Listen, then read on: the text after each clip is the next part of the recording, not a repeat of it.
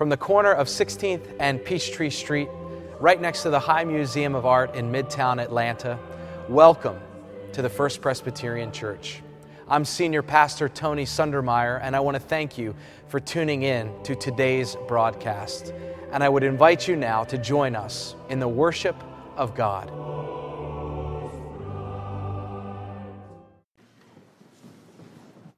Good morning. My name is Mary Ellen Vian, and I'm an elder and currently serving as clerk of session here at First Pres.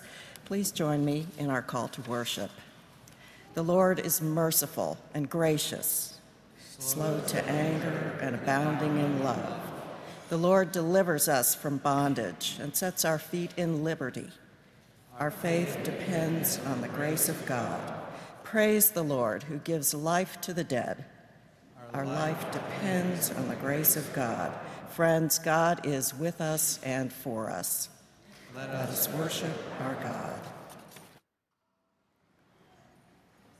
Friends, our Old Testament lesson this morning comes to us from the book of Exodus, chapter 12, verses 33 through 42. If you care to read along, it can be found on page 57 in your Pew Bible. Listen for and hear the word of God. The Egyptians urged the people to hasten their departure from the land, for they said, We shall all be dead so the people took their dough before it was leavened, with their kneading bowls wrapped up in their cloaks on their shoulders. The Israelites had done as Moses told them. They had asked the Egyptians for jewelry of silver and gold and for clothing, and the Lord had given the people favor in the sight of the Egyptians, so that they let them have what they asked and so they plundered the Egyptians. The Israelites journeyed from Ramses to Succoth, about 600,000 men on foot, besides children. A mixed crowd also went up with them, and livestock in great numbers, both flocks and herds. They baked unleavened cakes of the dough that they had brought out of Egypt it was not leavened because they were driven out of Egypt and could not wait, nor had, had they prepared any provisions for themselves. The time that the Israelites had lived in Egypt was 430 years. At the end of 430 years, on that very day, all the companies of the Lord went out from the land of Egypt.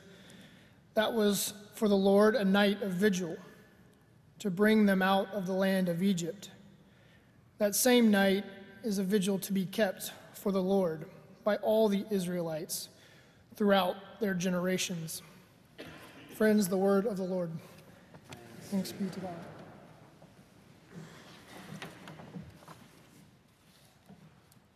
We continue in reading from the living word of God, 2 Corinthians chapter 5 verses 1 through 4.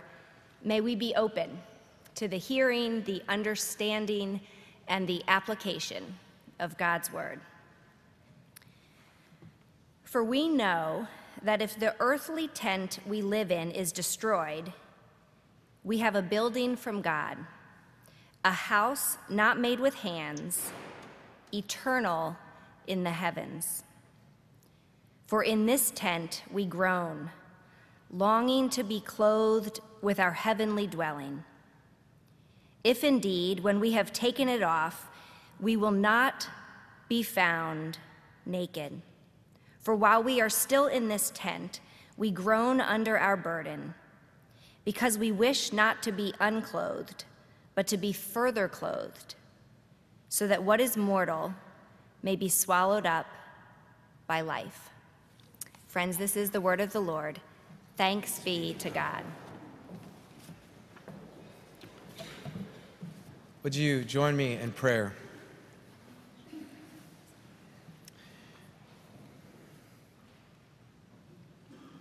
Lord, break open your word afresh to us this day so that we would be different people than those who came into this sacred space this morning, even to be more like your Son, Jesus Christ. It's in his name that we pray. Amen. For the season of Lent, we are tracing one of the most remarkable stories ever to be recorded. Sure enough, it's recorded in the Old Testament portion of our scriptures. In the book of Exodus, the great liberation of the people of God out of bondage in Egypt uh, through a journey in the wilderness, culminating in the reception of the promised land that God had said God would provide, even to the people's ancestor Abraham. Uh, last Sunday, we left the people of Israel in their captivity under the rule of Pharaoh. I talked about from an allegorical perspective how this narrative, at the beginning of this narrative, rather, sort of shapes uh, an impression in us about how we are, in fact, in the world. Uh, what state of things we live into and are born into. I, I, I made the connection that that the people's enslavement under the brutal and wicked hand of Pharaoh points to the truth of our total depravity. It points to the fact, as ancient Christian writers have said throughout the history of the church, that we, we all have sinned, as Paul has said, and fallen short of the glory of God, that we all fall under the power of sin, that this sin sickness is universal it's like an inherited disease that we cannot escape, and no self improvement plan, no amount of human effort or agency, no measure of self determination or will can liberate us from the power of sin. And just as it is with the people under the rule of Pharaoh, God is going to have to do something. God is going to have to intervene. God is going to have to loosen the chains that bind us to this sinful state and this sinful condition. God will have to liberate us from our idolatry, from our desire to be God, and our capitulation with evil and its power in the world. God is going to have to do something. That's where we left the people last week. And as we move on in the Exodus narrative, we discover that God has chosen Moses as a witness to God's power and as the ambassador of God's mission to liberate the people. That through the words and, and voice of Moses, that God will, will speak and then God will act in a decisive way to break those chains. And, and and whether it was in Sunday school or whether it was the voice of Charlton Heston or whether, if you're a younger person, Disney's The Prince of Egypt, we all know that famous line Moses was instructed to speak to Pharaoh Church, help me. Let my people go. We know that line. Moses speaks it to Pharaoh. Pharaoh, though, will need some convincing of this foreign God's power, this God the Hebrew people call Yahweh. But sure enough, 10 plagues later, not only does Pharaoh want them gone, but the whole people of Egypt, the whole nation, wants them out, lest an even greater calamity befalls them. And we see in this journey story, we see in this Exodus narrative liberation, we see God act in a decisive way in time, in human history, that God is not far off but that God is involved, that God is moving and acting in a clear and present way. This part of the Exodus narrative foreshadows the ministry of Jesus Christ. We're going to be talking about how this narrative brings uh, an illumination of sorts, some light into some of the core convictions of the Christian faith, especially as we journey in this season of Lent. And, and this act of liberation, many uh, Christian scholars have said it points to the ministry of Jesus Christ. For Jesus, in many ways, is like the new Moses. He's like the new Moses. Moses was a prophet sent by God who announced and led the people out of a, of a physical bondage and slavery. And Jesus is a prophet. He is no less the Son of God announcing and leading and living for and dying for the liberation of all humanity, not just physical liberation, but also liberation of the spiritual kind, freeing us from the bondage of sin. Paul says it this way In Adam, all have died, but in Christ, all have been made alive.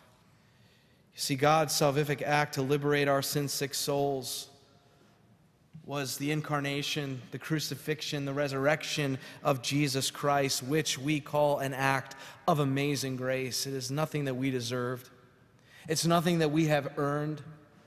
God did not act in this way because of our morality, because of our ethics, because our theological profundity. God act because God is love. And God loves us just as we are and moves. And Paul says this in Galatians For freedom, Christ has set us free. For freedom. Stand firm, therefore, and do not submit again to the yoke of slavery. I mentioned this yoke of slavery last week. What, is it, what does it look like? I think in, in two principal ways. Number one, it looks like trusting in the idols of our age. We put our confidence and put our faith in the idols of our age, whatever they may be. But it also looks like collusion with evil and its power in the world. But because of what Christ has done, we no longer have to trust those idols. Because of what Christ has done, we are free to participate not in the evil and its power in the world, but free to participate in God's good, which is moving and active in the world. Christ has set us free from sin. We're free to love God, free to love our neighbor, and we're free to love ourselves. Christ has freed us by grace through faith. And because of this decisive act of liberation, there's a new reality to be had. There's a new way of being human that we are called to live into. The choice of God to act is outside of our choice. But now our free will is called upon. Will we live into this new reality or not? My favorite illustration of this choice uh, is, a, is captured in a story I shared a few years ago. It's worth sharing again because I think it, it, it opens us up to this deep theological point. Uh, when Katie and I lived in Germany a few years ago, I befriended a man named Volker Weber. And at one time, many years ago, Volker was a German intelligence officer. A few months after the Berlin Wall had uh, fallen and the communist government in the East was beginning to crumble, he was charged to take a, a group of soldiers into the former East Germany and to investigate intelligence houses. It was sort of a reconnaissance mission. He was going into these houses to recover any information, any data that might be helpful the, for the emerging unified government. And upon coming to one of these houses, his group made an astonishing uh, discovery. They were in the basement, or they thought they were in the basement, when one of the soldiers discovered a secret door. It led to a deeper level, another basement below the basement. The men drew their guns, they began to walk down the steps. They rigged the steel metal door Uh, with explosives. It blew off, and they rushed in. And to their utter amazement, they found 20 East German soldiers living underground. There were 20 beds and enough food rations for two years. But what was most remarkable was that they still had a direct line of communication to Moscow. And Moscow was still giving them directives and orders and information as if nothing had ever changed, as if the wall was still up, as if there wasn't a new reality on the move. You can imagine these soldiers' amazement when Volker said to them, Brothers, it's over, the wall is down. From a Christian perspective, Jesus Christ has inaugurated a new reality. The dividing wall of hostility built by sin has been destroyed by his resurrection. We're now invited to ascend from the basement of sin and to live life in this real reality in this new normal of liberation and freedom where we can commune with God and commune with one another and be a part of what God intends to do for us and for the whole world.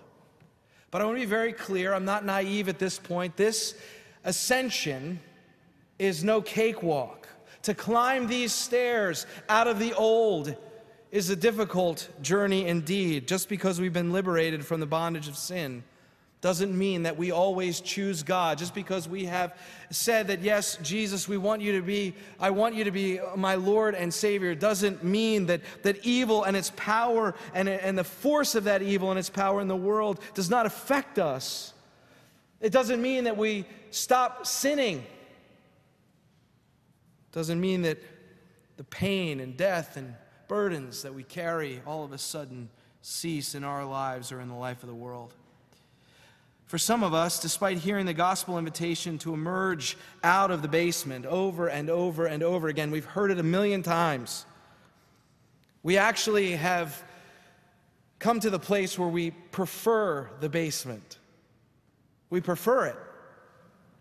We prefer to live in the misery of our own autonomy and the absurdity of our idolatry because, at least in those moments, we feel as if we are in control.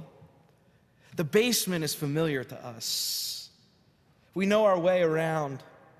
We, we, we have heard the messages that have, that have come into it and we've, we've bought into them and, we, and we're comfortable with that.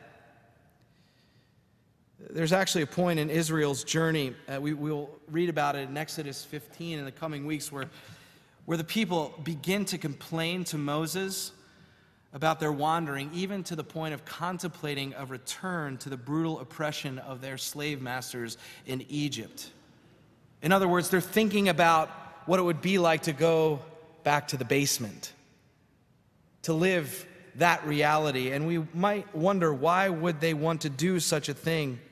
And I think in part, and there's probably many reasons, but at least in part, because choosing to return to the basement, choosing to return to Egypt, is at least an expression of our autonomy. I can control that.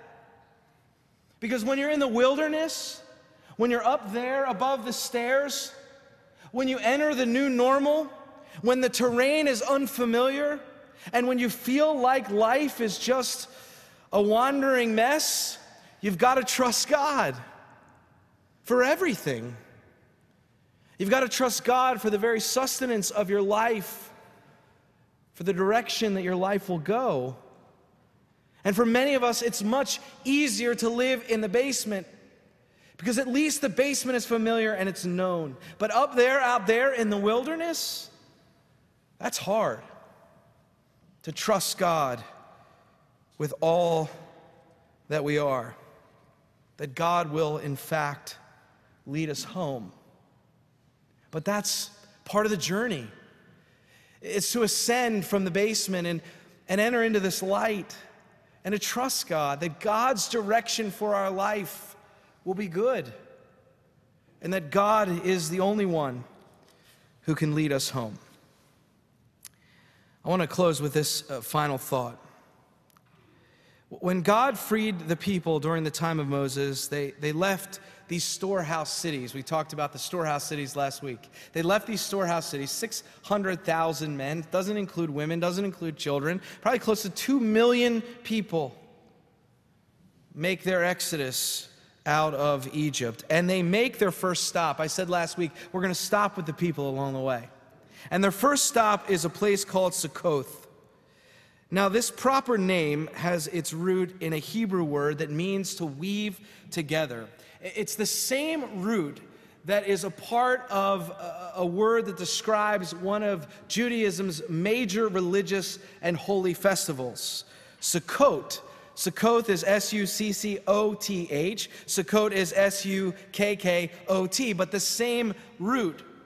Sukkot actually means uh, temporary dwellings or tents woven together. Do you see the connection? Something woven together, but in this case, they're, they're tents. And, and at least in part, these uh, tents and this uh, commemoration, this holy day, reminds the people of God's provision and care as they wander in the wilderness. That God met their every need along this difficult journey throughout those 40 years. And that's what they remember on Sukkot that they lived in these temporary dwellings, they lived in these tents, totally vulnerable and yet totally dependent upon God. Like campers caught in a violent storm, isn't that much of our life? Isn't that much of our existence? Paul says it this way in his correspondence with the church at Corinth For while we are still in this tent, do you hear that language? While we're still in this tent, we groan under the burden because we, we wish not to be unclothed, but to be further clothed, so that what is mortal may be swallowed by life. I love that. What is mortal may be swallowed up, engulfed by life. See, Paul knows this actually is, is part of what sort of undergirds this doctrine of, uh, uh, of sanctification. Justification is this idea that we've been made right with God because of what Christ has done, and sanctification is the lifelong process of becoming more like Jesus himself. But we're in this temporary dwelling, we're in this tent that is, is vulnerable and it's exposed. And it burdens us to live in this way. And Paul says that we, we, we long for that tent to be stronger, to, for clothes, for fabric to be woven together so it's stronger, so it can withstand all that we face on this long journey we call faith and life. One of the interesting things about Paul's language here to the church of Corinth is that this isn't just some random image that he uses. This, this, this image of being clothed in Christ is something that he repeats time and time again throughout his writing. In Galatians 3:27, he says it like this: As many of you as were baptized into Christ have clothed yourselves with Christ. This clothing is, is, is, is becoming more like Christ. This, this clothing is weaving together a strength so that we can journey on and trust God on this wilderness road. It's so fascinating to me that the first stop the Israelites make is this place that reminds them of how vulnerable they are. I mean, so many of us, right, once we think we, we believe and we, we say we have faith, but, but we know that, that the road is still difficult. It's not perfect. There's challenges and there's, there's vulnerabilities that we experience, and, and we need to be we need to be fused together with Christ. That's what Paul is saying. He's saying that this tent, isn't this so beautiful, this imagery, this woven togetherness? This tent needs to be woven together with Christ Himself, to put on His identity, to put on what He loves, to put on what He cares about, to put on His justice and His grace and His mercy. And that's what Paul is saying, this groaning. We, we long for this tent to be strengthened. And the way that Paul says it will be strengthened is when it is infused with Christ Himself. I mentioned that we were at Fifth Avenue Church. Katie and I were uh, in New York City for a few days on vacation, and, and I visited the 9 11 Museum. Uh, just by a show of hands, how many of you have been to the 9 11 Museum? Many of you have. I have only felt the feeling I felt being there one other time in my life, and it was uh, in Germany, just outside the city of Weimar, in, in, a town called Buchenwald, where there was a concentration camp.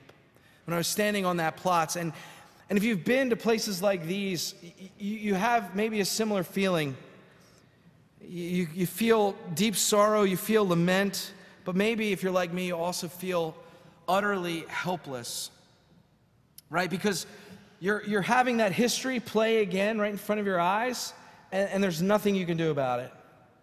You just have to watch it unfold again and again and again. And, and it just feels helpless. You realize how vulnerable you are in moments like these. You realize how fragile life is when you're standing in those places. On March 30th, 2002, a fireman was sifting through the rubble of the South Tower. Another man by the name of Joel Meyerowitz, who's an award winning photographer who was capturing the aftermath of, of 9 11, happened to be walking by and they knew each other. And, and the fireman called out to Mr. Meyerowitz and he quickly came down this debris formed hill with something in his hand. And it was a piece of steel and it was actually shaped like a heart. It was shaped like a heart. And fused to this piece of steel was a portion of a King James Bible. Fused to it. You couldn't tell where one began and one ended, it had become one. Interestingly enough, the page that it was open to when that fusion took place was a portion of Jesus' Sermon on the Mount, Matthew 5. And in particular, that bit about what it means to love your enemies and bless those who curse you and turn the other cheek. You know, in other parts of the museum, those who raise their hand, they've seen this. Other parts of the museum, they have this steel, right? On display as part of the museum. Steel that I'm sure the workers in Bethlehem, Pennsylvania, when they were making that steel, thought, this is invincible. This will never be destroyed. And then you look at this museum and you see how the heat and the toppling of the towers has malformed these pieces of steel. And that which you thought was impenetrable and, and strong is actually fragile and vulnerable. And as I looked at this and I knew what I was preaching this Sunday, I thought, what a perfect image of what we're trying to talk about here in this fusion, in this weaving together. Because we have this steel, and this steel, as I looked at it, I said, it represents my life. And sometimes I look at that steel and I think, oh, how strong I am, and how much faith I have, and, and how I'm not vulnerable, and how I'm protected. And yet the wilderness journey reminds me each and every day that's far from the truth. But the very Word of God, the very Word of God has been fused to this malformed piece of steel and in an indescribable way has made us strong, has made it beautiful and hopeful. And I think it's the same for us that is as we think about this first stop along the way, this weaving together, that we need the very Word of God, who is Jesus Christ, to be woven and fused into our life. Because the journey any other way, in any other way, in any other way will end in our demise. And so, what does it mean to put him on? What does it mean to take on his life? What does it mean to clothe yourself with his word and his values and his love? What would that look like in your life, in my life, if he was fused to the very core of who we are? Even as we make this long journey home. Amen. Just in this short window of time, maybe Monday, maybe just this week, I wonder if we began to think about and discern what it would look like if we were to put on the clothes of Christ, as Paul encourages us to, to be woven together with his values, with his justice, with his peace, with his mercy, with his forgiveness with His grace, with His love? I mean, what would that look like in your life? thinking about what that would look like in my life, and, and maybe we will come to find this deeper fusion, this deeper connection, this woven together of who Jesus is and the very core of who we are. May His peace, which is a peace that surpasses all understanding, guard your hearts, your minds in Him. May His peace live inside of you this day and every day of your life. Amen.